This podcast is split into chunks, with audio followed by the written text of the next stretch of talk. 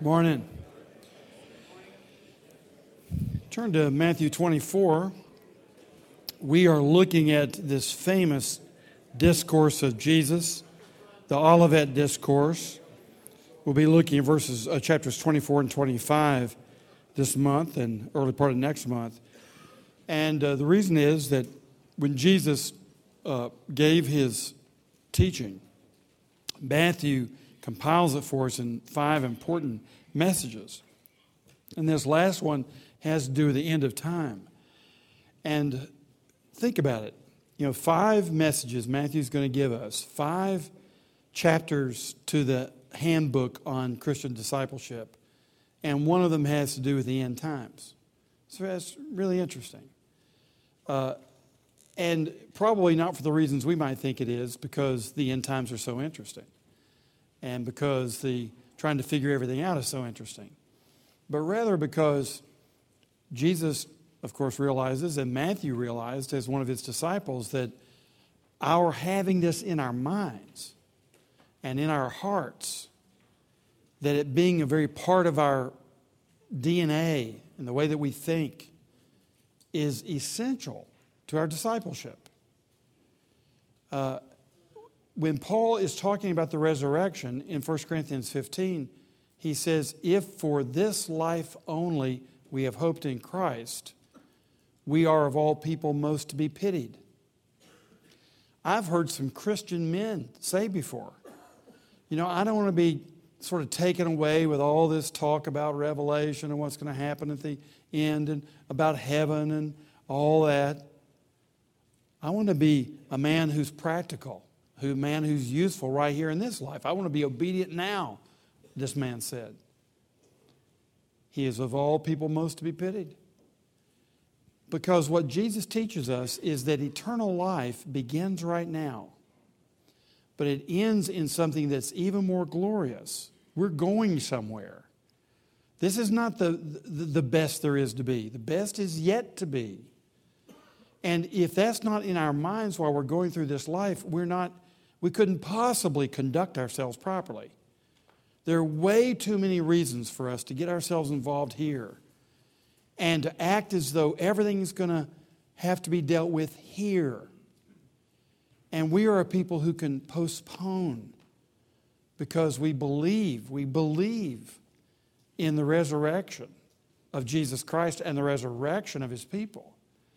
We believe this, it's real to us, and therefore we live a certain way. If you look at almost any compendium of the essentials of the Christian faith in the history of Christian doctrine, you always find the second coming among the essentials. The, the eternal state of the Christian among the essentials of the Christian faith. This is not icing on the cake, it's the cake. Uh, at least it's, a, it's part of the cake. And so we need to devote ourselves to these things and be discipled by them today.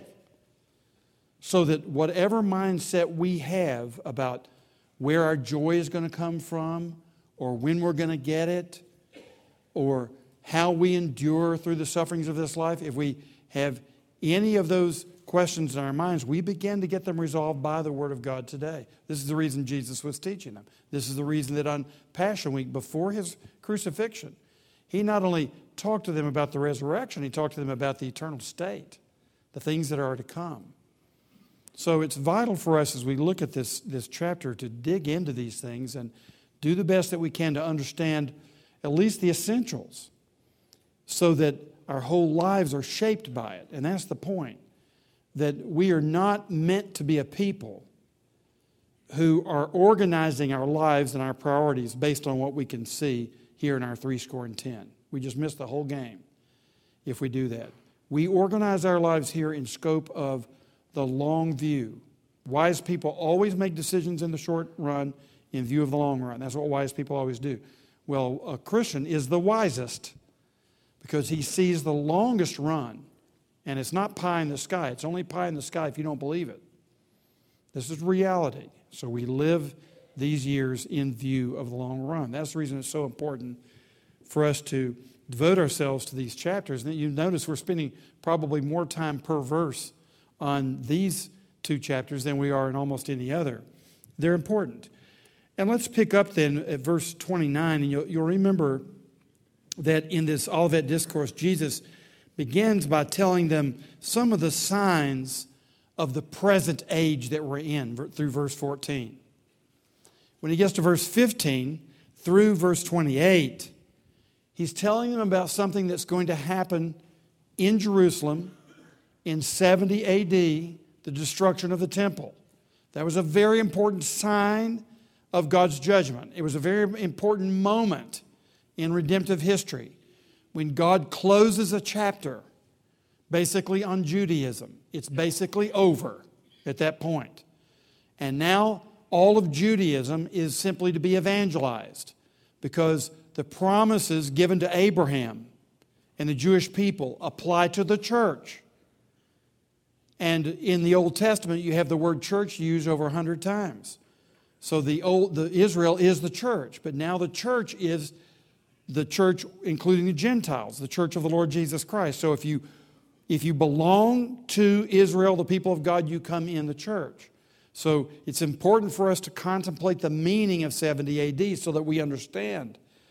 The church that we have today is the people of God that, that He called into existence uh, from the beginning. And now, when we come to verse 29, through verse 31, it gets a little tricky. And I'll tell you why. Uh, because look at the word, the first word in verse 29, the word immediately. Immediately after the tribulation of those days. It looks clearly, doesn't it? That Jesus is saying, right after the days of the destruction of the temple, right after those days, the Son of Man is going to be coming. And so some say, well, this must be highly symbolic language, still speaking about 70 AD. But on the other hand, you're talking about the coming of the Son of Man, which seems clearly to speak about Jesus Christ, who was the Son of Man, in his personal, visible, glorious coming. So people get confused about whether he's talking about 70 AD in these three verses or he's talking about the end of time. Either one of those has what we would call interpretive problems. Uh, some, like myself, are always looking how you can embrace both things and say, well, it's a little bit of both, or maybe it's intentionally confusing, you know what I mean? So, the, what you can see is that the event of 70 AD is closely connected to the whole theology of the coming of the Son of Man. That for sure you can see. And then when we get into verses 32 and following, as we will see later on, is there, there we're clearly talking about the end of time in this world as we know it.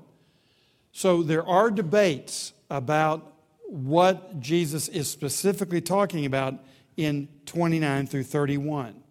I want to uh, confess right from the beginning that I think those who say it is having to do primarily with 70 AD, can make a strong point, as we'll see in a few moments.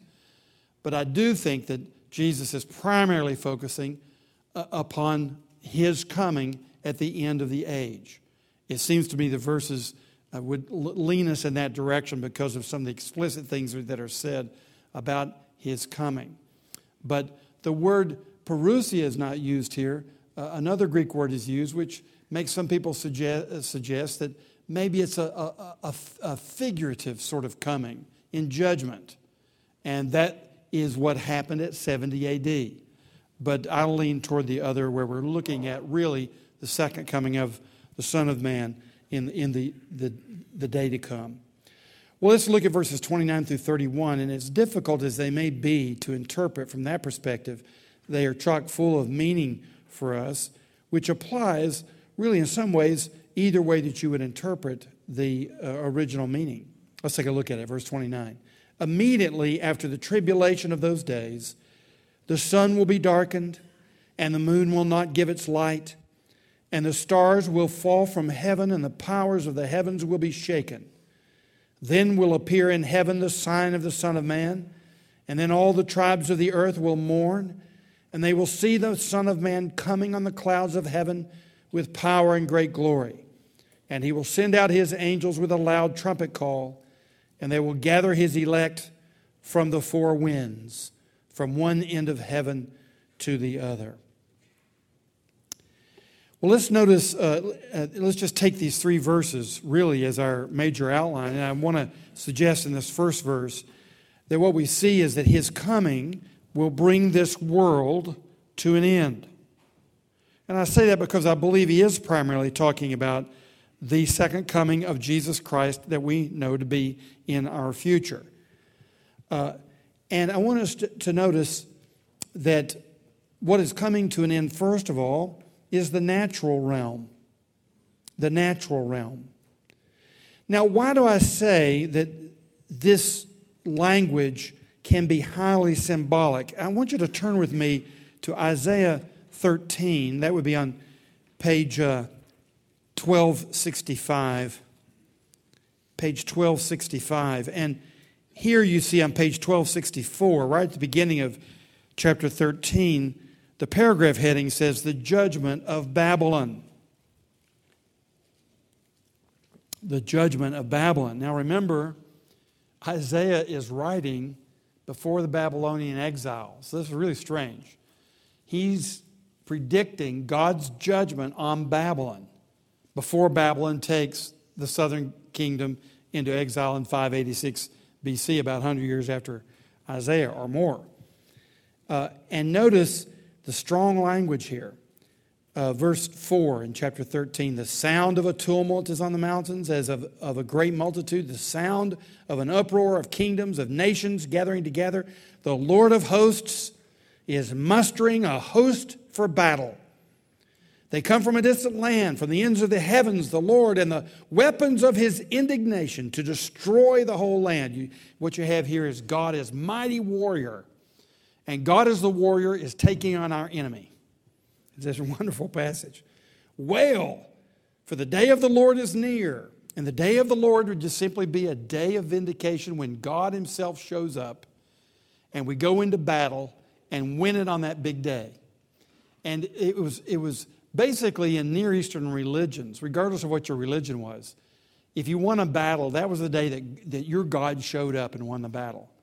And Jehovah is using the same kind of language that many nations would have used. And he said, you know, when he shows up, uh, God's people, Israel, wins the battle. So that's the day of the Lord when he shows up.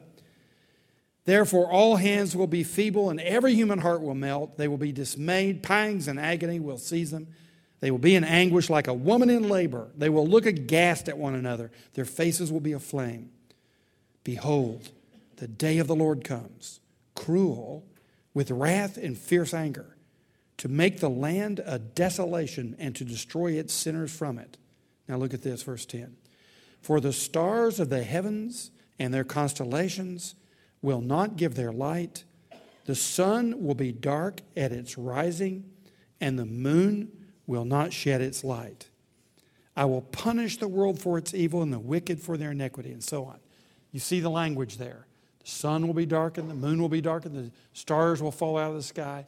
So there's a sense in which uh, some would say uh, Jesus is simply using figurative language here. And that's the reason they could say it could apply to 70 AD. That was the great day of the Lord, his judgment not on Babylon, but his ju- final judgment on Israel as a nation. However, uh, turn with me now to 2 Peter. We're going from one end of your Bible to the other.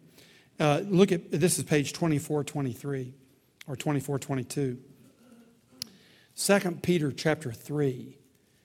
And here, Peter is giving a description of the great day of the Lord. And once again, just like from the Old Testament, the great day of the Lord is when the Lord shows up, fights the battle, the final battle, and we win it. So it's all going to come to an end when he shows up visibly, physically among us in the incarnate Lord Jesus. And I want you to notice what's going to happen to the natural realm. Look at verse 7 of 2 Peter 3. But by the same word, the heavens and earth that now exist are stored up for fire, being kept until the day of judgment and destruction of the ungodly. But do not overlook this one fact, beloved, that with the Lord, one day is as a thousand years, and a thousand years as one day. The Lord is not slow to fulfill his promise, as some count slowness, but is patient toward you, not wishing that any should perish, but that all should reach repentance. But the day of the Lord will come like a thief, and then the heavens will pass away with a roar, and the heavenly bodies will be burned up and dissolved, and the earth and the works that are done on it will be exposed.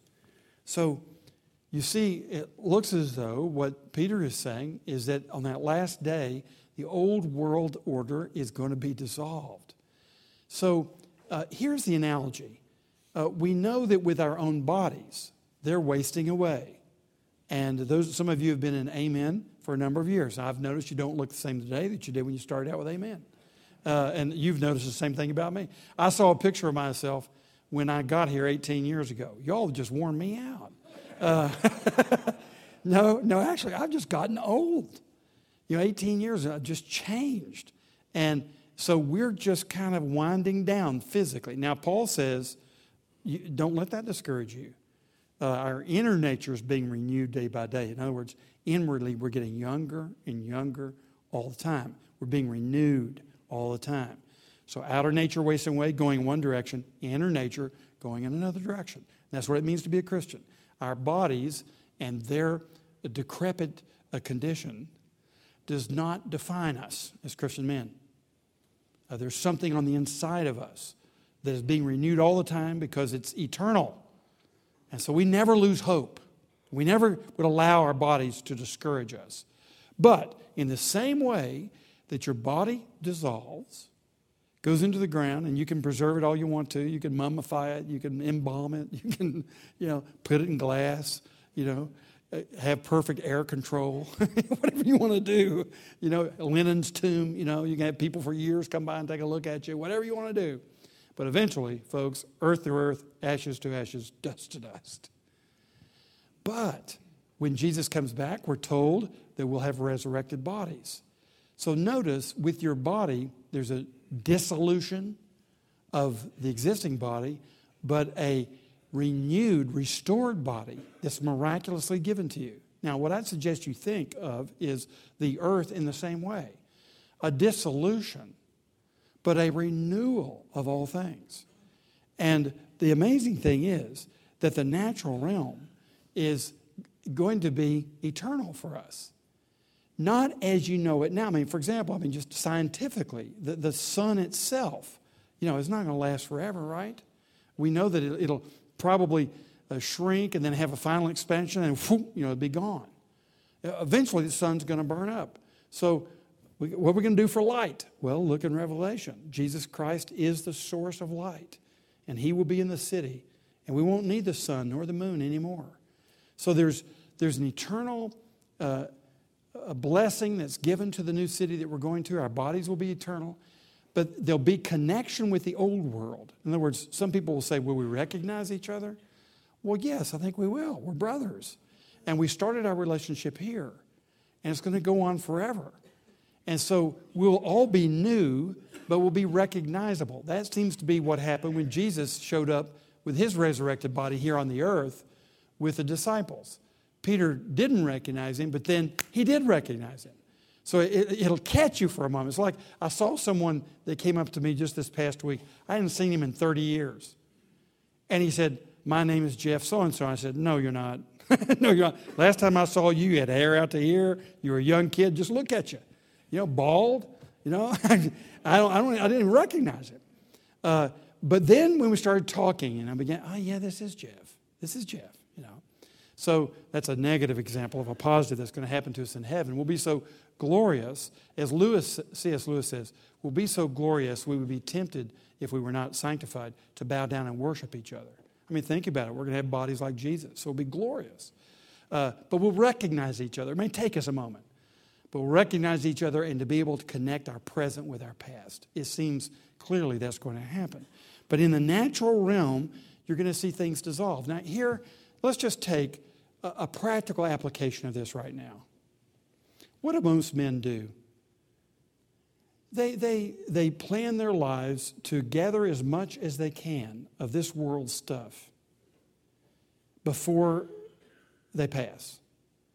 And on the scorecard, that's kind of how you score your success.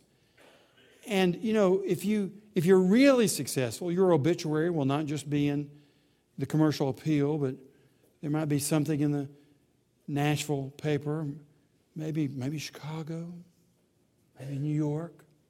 Boy, that'd be a sign of success, wouldn't it? If if if when you die, the whole nation would have to be informed of it. Wouldn't that make you very important? We, we, we measure ourselves by the number of people who will come to your funeral. or, you know, and if you, if you live long enough, well, there just won't be too many of us left, you know, they're really they're there. It's amazing. Uh, but if you die, if you go ahead and die now, you might, you might get a pretty good crowd. But if that's your, you know, if that's your measure of success, I suggest you go sooner rather than later because, you know, nobody's around anymore. But we have these funny ways of measuring how well we're doing in this life, and almost all of them have to do with things only in this life. And what Jesus is teaching us as an essential of the faith, you've got to move that measuring rod through eternity. You've got to see yourself as to whether you're successful in the long run. And there's only one thing that does that your faith in Jesus Christ, waiting upon Him for the resurrection of the last day. And then you will be mightily successful. So we end up wasting so much of our time and energy on collecting stuff in this life and trying to find pleasure in this life. As the commercial says, you only go around once. Well, you really don't just go around once. Uh, you know, or maybe you do go around once, but at the end is the most important part of going around. And so when you pile all that stuff up, I mean, you know, there's, there's no you know, there's, there's no U-Haul into heaven. You know, you can't take all that stuff with you. You really can't. You're going to die just like I'm going to. And so whether you gather all that stuff doesn't matter. A lot of times we gather a lot of stuff. We want to hand it down to our children. We not only have ruined ourselves, now we corrupt them too. You know, with all that stuff. Teach them that that's the, the what we're looking for in life. And uh, really, all your stuff is going to end up in a big pile of ashes. That's, that's what Second Peter is saying. It's all going to end up in ashes. So, why are you spending all this time and energy and worrying so much about what, you know, are you going to have a two bedroom apartment, you know, when you, when you retire, or a three bedroom apartment? Are you going to have a lawn or not have a lawn? Are you going to have a Cadillac or an old beat up Chevrolet? You know, and we spend all of our time worrying about what kind of condition uh, my life's going to be in. Am I going to be able to pay for this or not pay for that? And Jesus is saying, you, you really have gotten the wrong focus. Those questions are important. We're supposed to be good managers and stewards of our resources, but there's something much more important, and it's what's coming in the next life. These things are going to dissolve. Do not let them be the ends of your life. Now, B, notice not only that it will bring the world to an end naturally, but also there'll be a, in the supernatural realm, there will be a massive destruction of all that is evil. In Colossians 2, you see that even by the cross work of Jesus Christ, he nails to the cross the principalities and powers and puts them up to public shame and spectacle, triumphing over them by the cross. That's what Paul says in Colossians 2. So Christ triumphs over the evil powers. And in Philippians 2 9 through 11, you see that when Jesus Christ comes back, God has exalted him to the highest place and given him the name that is above every name, that at the very name of Jesus, every knee shall bow and every tongue confess, every knee shall bow in heaven and on earth and under the earth, and every tongue confess that Jesus Christ is Lord to the glory of God the Father. So the principalities and powers that are under the earth, the evil principalities and powers will all confess that He's the Lord. That won't make them uh, believers, obviously. They'll confess it reluctantly. They won't love him. They'll just have to admit it that he is the Lord. They'll all be triumphed over. They'll all be thrown into the lake of fire, as Revelation calls it. In other words, they'll be assigned someplace away from us. We'll be separated from those evil powers. Those evil powers now, they're just moving about just like, just like the air, just like, just like birds, uh, just like oxygen. They can just go among us wherever they will at this point. Well, that freedom they have is limited in time. That's the reason they're so angry. They know that's coming to an end, and there will be no more evil powers uh, among us. It's all going to be destroyed. So his coming will bring an end to that, and therefore, Christians who really believe in the Lord Jesus Christ, believe in him in his past work on the cross and the resurrection. We believe in him in his present work, that he lives within us by his Spirit and empowers us to be conformed to his likeness. And we believe in him in his future work, that he's taking us somewhere and that he's going to destroy this fallen, uh, sinful, and adulterous world in which we live. Uh, his coming will bring this world to an end. Now, look at verse 30, and we see here that his coming will be personal, visible, and glorious. Then will appear in heaven the sign of the Son of Man. Then all the tribes of the earth will mourn. That's a text taken from Zechariah chapter 12, uh, speaking there in chapter 12 about the tribes of Israel. But here, Jesus is saying all the tribes of the earth will mourn. And whom, uh, for whom shall they mourn? Well, they shall mourn for the one who, uh, who is pierced, we're told in Zechariah chapter 12. It seems clearly that that's the one who, who died for us on Calvary's cross.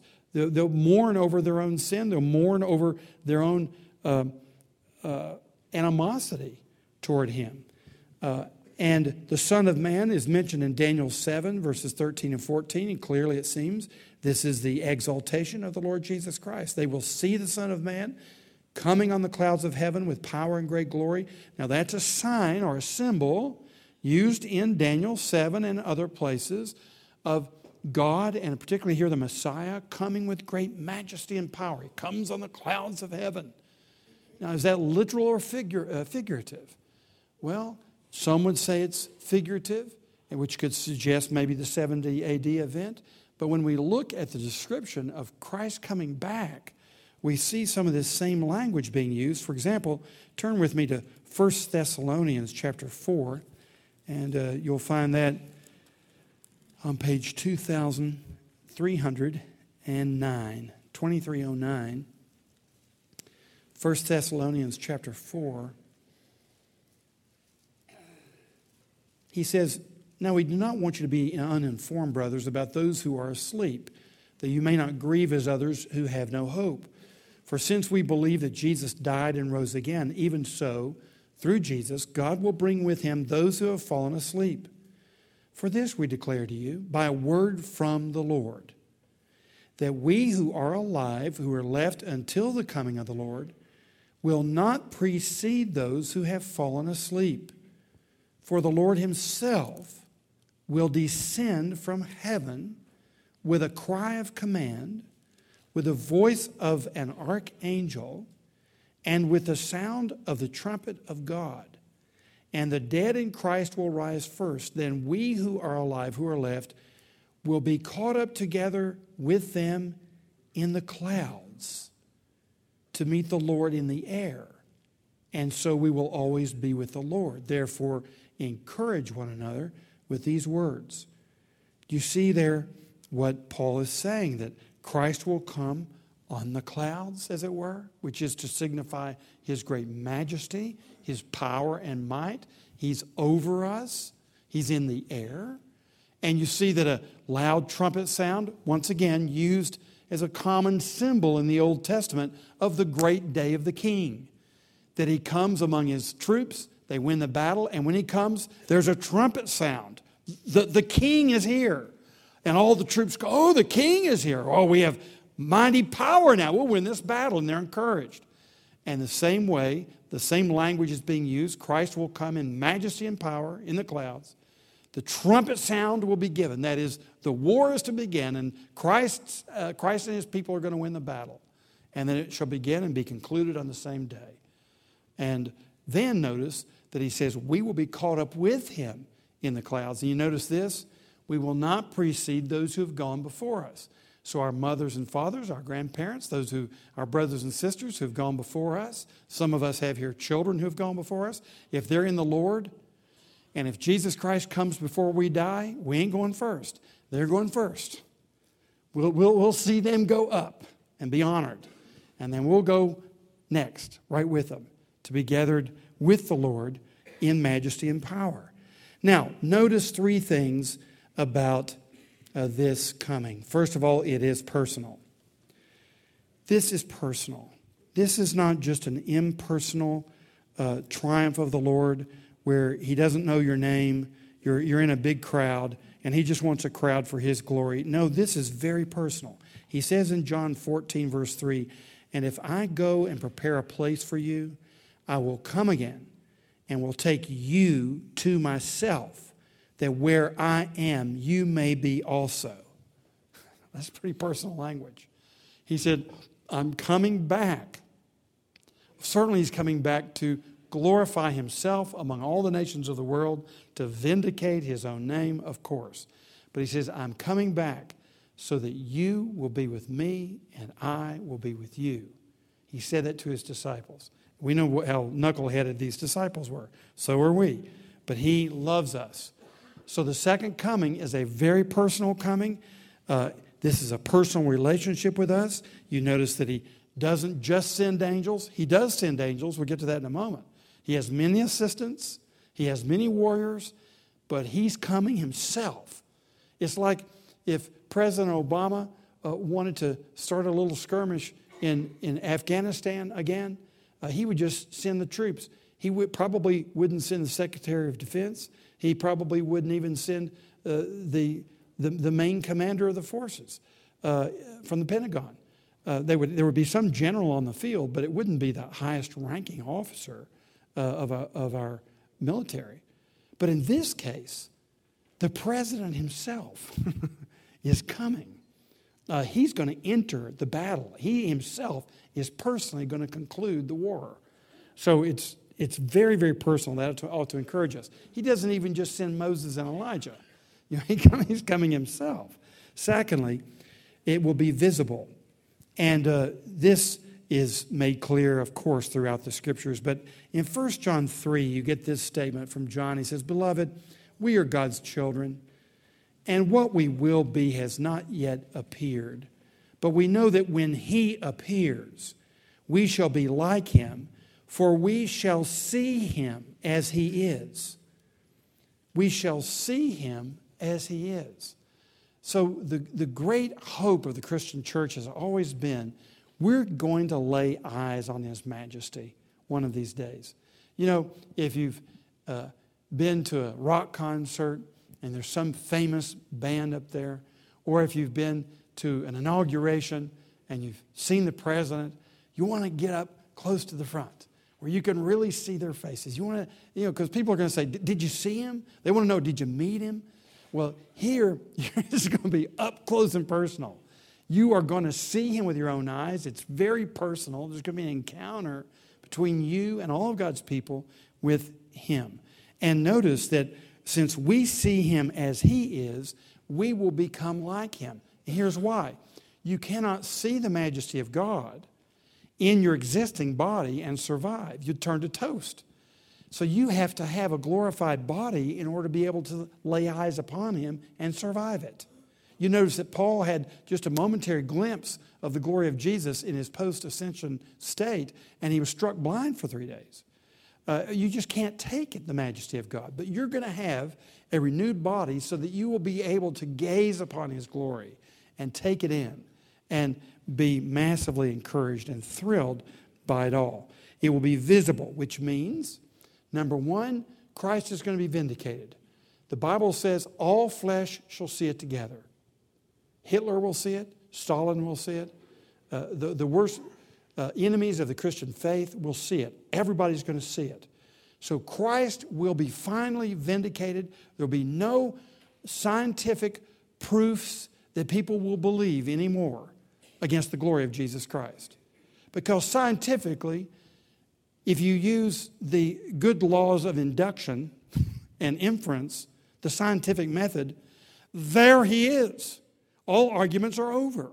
So he will be completely vindicated. All the foolishness will be completely eradicated. He'll be set before the entire world.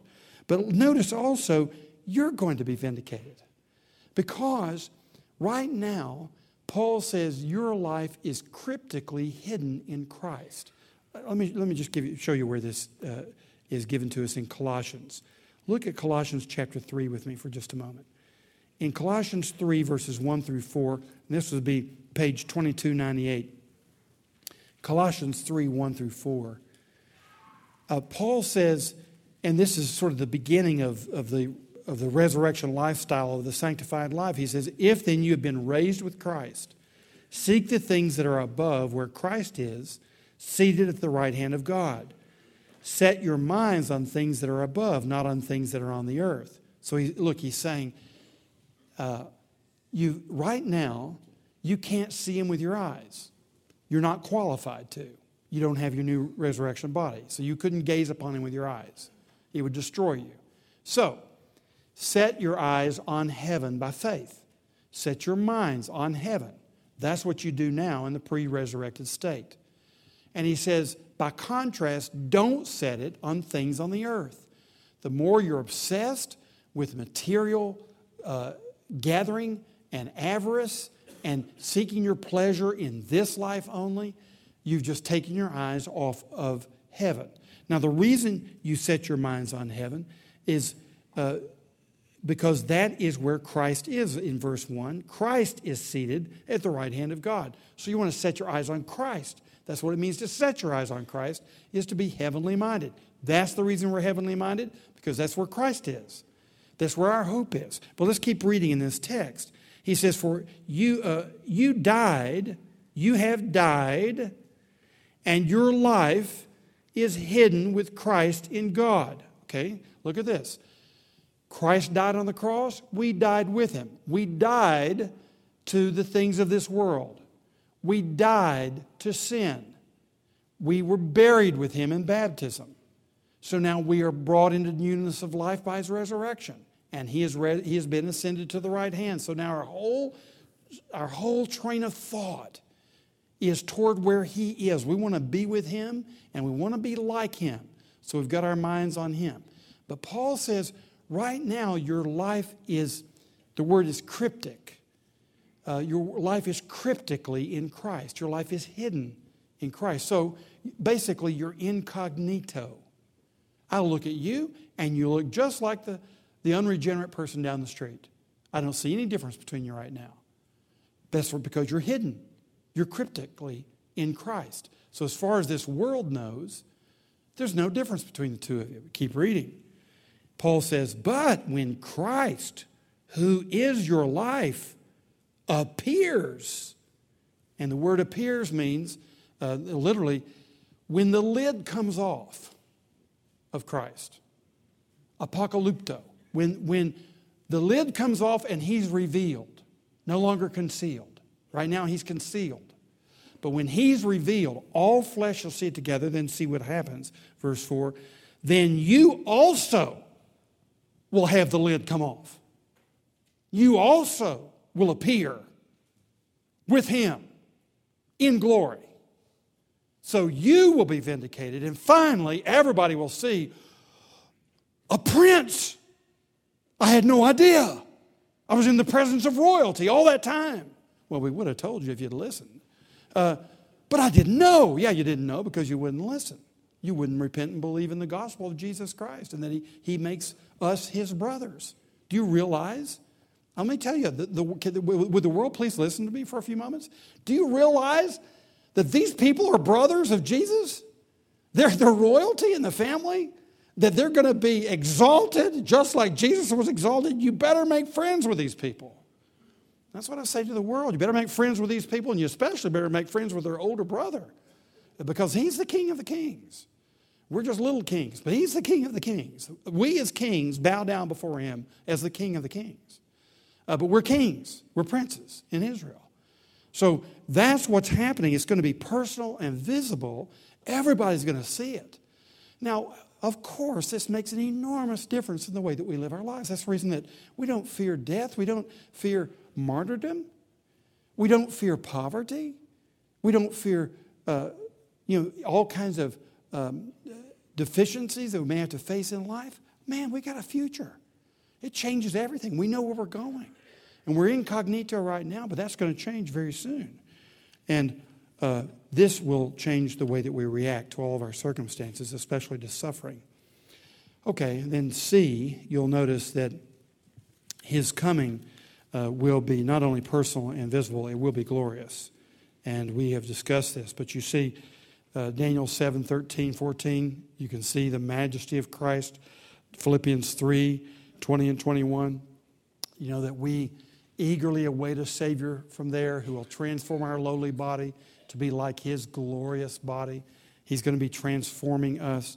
Uh, and we've, we've seen that in 1 Thessalonians. You can pick it up in 2 Thessalonians as well. Revelation 19, Jesus comes on his white horse in great majesty and power.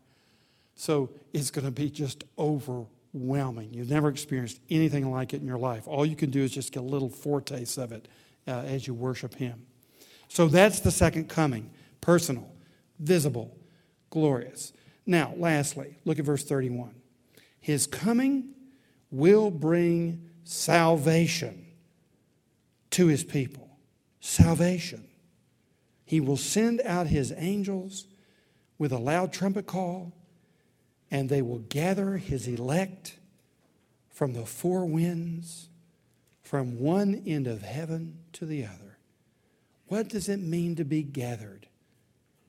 He will gather us. What does it mean to be gathered? Well, if you look at Deuteronomy 30, verse 4, you may remember from our, our study uh, a couple of years ago in Deuteronomy that in chapter 29, uh, God, uh, Moses tells the people, you know, if you disobey the word of God, you're going to come under his discipline, under his curse.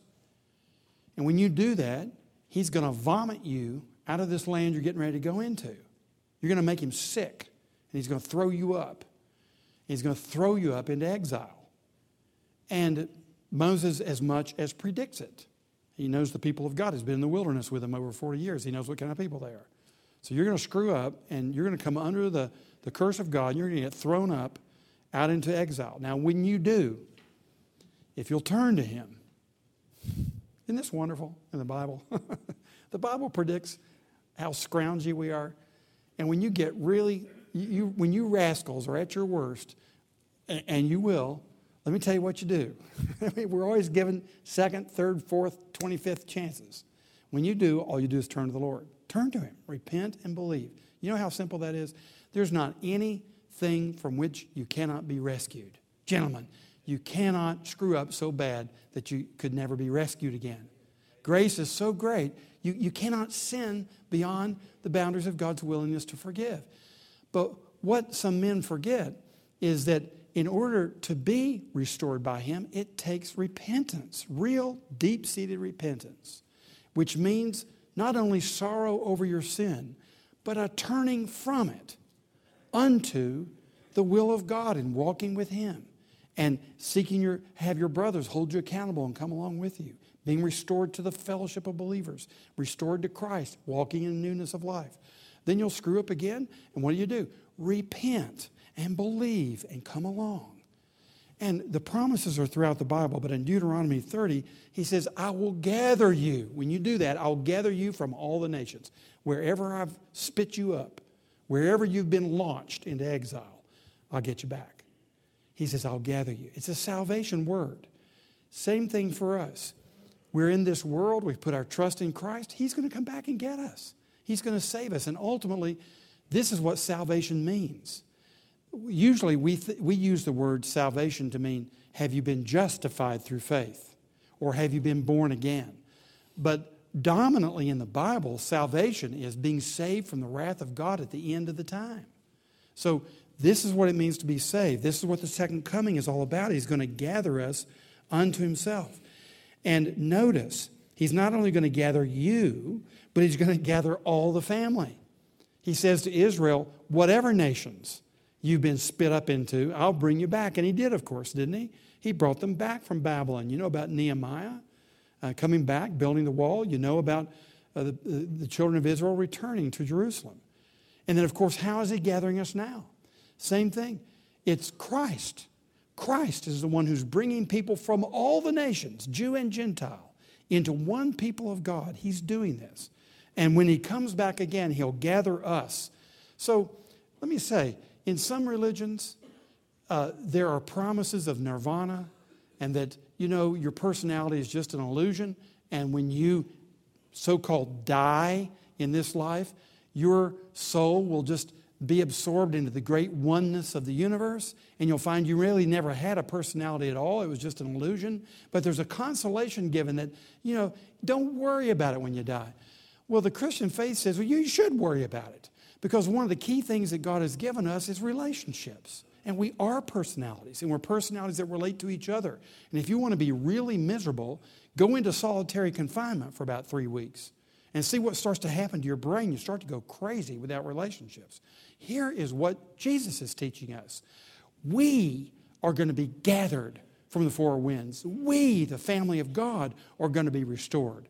That godly grandmother who went ahead of you, you're going to see her again. Now, here's the good news you're going to see your grandmother again. She's not going to whip you with those switches anymore because you're not going to be wicked and neither is she. I mean, the relationships are even going to be better than they were here. If they've gone on before us, you have some sort of nostalgic connection to them and you think, oh, I miss them. Yeah, and you're forgetting all the bad times you had with them. Well, when you get up there, no bad times at all. It's going to be much better than it ever was before. So you see, what Jesus is offering is not some consolation of kind of losing yourself into oneness. He's talking about restoration to have something better than what we had here. Which is to say, there's no thing that you are going to miss in this life. Are you poor here? You're not going to be poor there. Are you lonely here?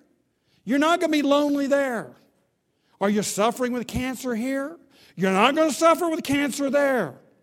Are you are you longing for more material goods or more relationship or more sex or who knows what? You're going to have whatever you want. Now, the sex thing we'll come back to you later. But you're going to have a sanctified mind and you're going to have whatever. Listen, I tell the first graders who ask me, Are we going to be able to go fishing? I said, Look, if you want to go fishing, you'll be able to go fishing. Of course, then I say to them, You, you know, you might not want to go out because your, your wants are going to change, you know, so you might not want to go fishing. Well, yours are going to change too. So I don't know, I don't know what you're going to want, but whatever it is you want, you're going to have. So there will be no deficiencies in heaven. Do you see what Jesus is saying to? I'm going to gather you. I'm going to gather you with all the people. And he will gather us all, be. He will gather us all. That is the righteous and the unrighteous. In Matthew, uh, uh, in Matthew earlier in chapter 13, we are taught that he will gather the tares, the weeds, and burn them up. There'll be no excuses. There'll be nobody who can hide from his judgment. He's going to gather, in that sense, all the unrighteous and destroy them. Same sense, he's going to gather all the wheat, the poorest of us in the most remote jungles of the world who are trusting in Jesus Christ. And those who are in the middle of the most civilized places in the world, he'll gather us all together. He won't miss a one, not a one. He'll bring them all together before his throne. What a wonderful salvation that is. That's the reason this is of the essence of the Christian life. It's called the blessed hope. We're people who have hope in the future. That's the reason that Christians are to be joyful people. That's the reason that Christians go into their businesses and into their professions. People go into their community life and their civic life, and they, generally speaking, are much more hopeful. And the reason is they have an eternal hope they know that in the long run, things aren't going to work out well. And there's no reason why the God of great power, who's going to transform everything in the end, might not be willing to transform something in the temporal state right now. So, we generally speaking uh, are a people who have an optimism and we have the power of hope in everything that we do because we have the blessed hope. Now, let me just spend just a moment on the big question so what? And let me just mention four things before we leave. First of all, we must be ready. We'll get into this more next time. Don't wait until you think you can pull your life together. Don't wait until you think it's a you know the more opportune moment. Gentlemen, right now is the day of salvation, Paul says. Today is the day of salvation. It's the day of salvation for you. If you haven't put your trust in Christ, today is the day. In God's providence, for some reason or another, you've heard about His coming today and you have had due warning today. You have, you've had due encouragement today. Be sure today you know that when He comes, He will gather you unto Himself for eternal life. Just simply putting your trust in Christ. Remember, today is the day for your friends as well. And when you have opportunity to share Christ or to encourage them to take the next step in exploring to find out who Christ is and to pursue Him, encourage them to do that today. I'll never forget how uh, D.L. Moody was changed by the Chicago fire. There's some people he was going to talk to later about Christ. And the Chicago fire came and wiped out so many of those people. And he said, Never again will I wait a day to talk to somebody I have an opportunity to talk to. We must be ready. Secondly, we must be patient. He says, Paul says of the Thessalonians, one thing that marks them out as God's people is that they are waiting for a Savior. They're waiting. And you know how hard it is to teach a three year old not to eat dessert before dinner. And you know it's better for them. They have to learn to wait. It's called delayed gratification. And one of the keys to success in life is learning how to wait. Investments take time to grow. Education takes time before you're trained adequately to do some of the important tasks in this life. Waiting patiently is very important. And the people of hope are the people who will delay gratification because they believe in the future gratification. You have a future gratification that's coming that should enable you to wait patiently. Don't try to grab for all the gusto you can here. Wait patiently. Thirdly, we must be urgent. The day is coming. We shouldn't be wasting our time.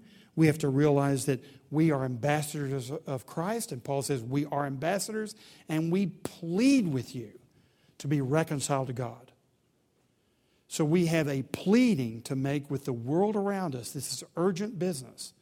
If the building's on fire, we don't say, you know, you might think about, you know, getting out of the heat someday.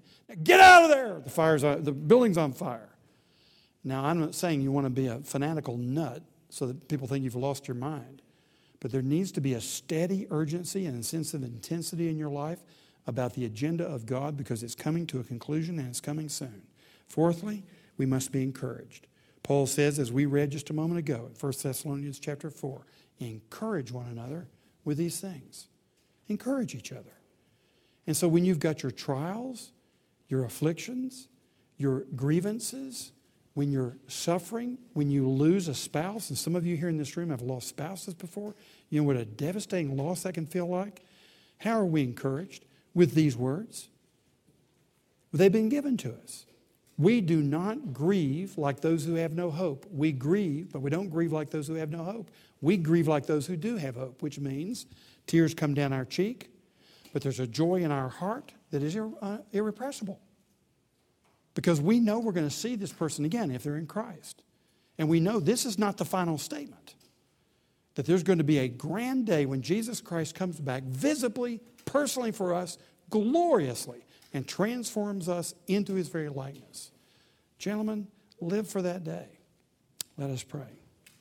Father, thank you for the rich and wondrous promises of the sacred scriptures. Thank you for, the, for sending your Son who not only died for us and rose again, but was exalted ahead of us so that we too might be exalted, and who will come back and get us so that we may be where he is.